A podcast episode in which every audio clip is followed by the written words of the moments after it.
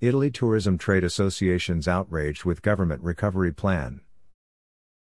The government contribution to the tourism sector outrages the Italy Tourism Trade Associations following the recent approval of the draft by the Council of Ministers on the recovery plan. The plan allocates 3.1 billion euros of the total 196 envisaged by the plan to the sector, considered in the 48.7 identified for the digitization and innovation macro area. Bernabo Bocca, president of Federalberghi, commented through state TV The only thing we share about the document examined in the Council of Ministers is the word draft. To tourism, a sector that is worth over 13% of the GDP and in words is defined as strategic for the development of the country, little attention is paid, with a small financial endowment, moreover oriented almost only to the great tourist cultural attractions. The plan needs an urgent review, said Bocca, by providing a line of intervention aimed at supporting the redevelopment of the entire tourism offer system. If the government has no ideas, call the companies to the table, and there will be proposals. It should openly be declared in the plan that the resources earmarked for the efficiency of private construction are also intended for the redevelopment of production properties. The Vice President of Confindustria Alberghi, Maria Carmela Colaiacovo, explained how the 3.1 billion is to be shared, among other things, with culture.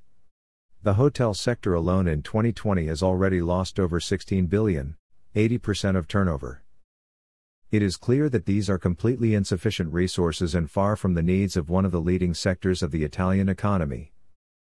The companies that manage to survive this crisis will find themselves in the coming years fighting with blunt weapons on an increasingly competitive global market, she said.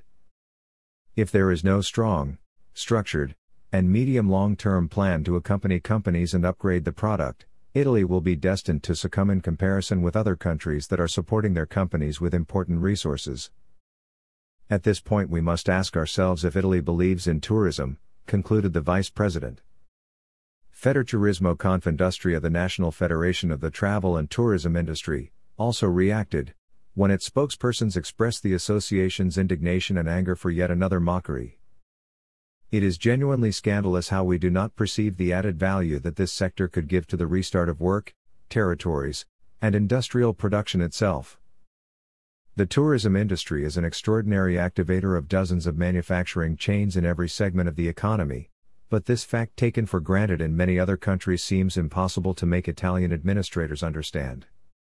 And we, ask the government to stop fooling around and making fun of us, telling clearly to the 60 million annual visitors that the tourism industry is not a priority for Italy. In the recovery plan, in addition to digitization and innovation, there is funding for the green revolution and the ecological transition 74.3 billion, infrastructure for sustainable mobility 27.7 billion, education and research 19.2 billion, gender equality 17.1 billion, and healthcare 9 billion.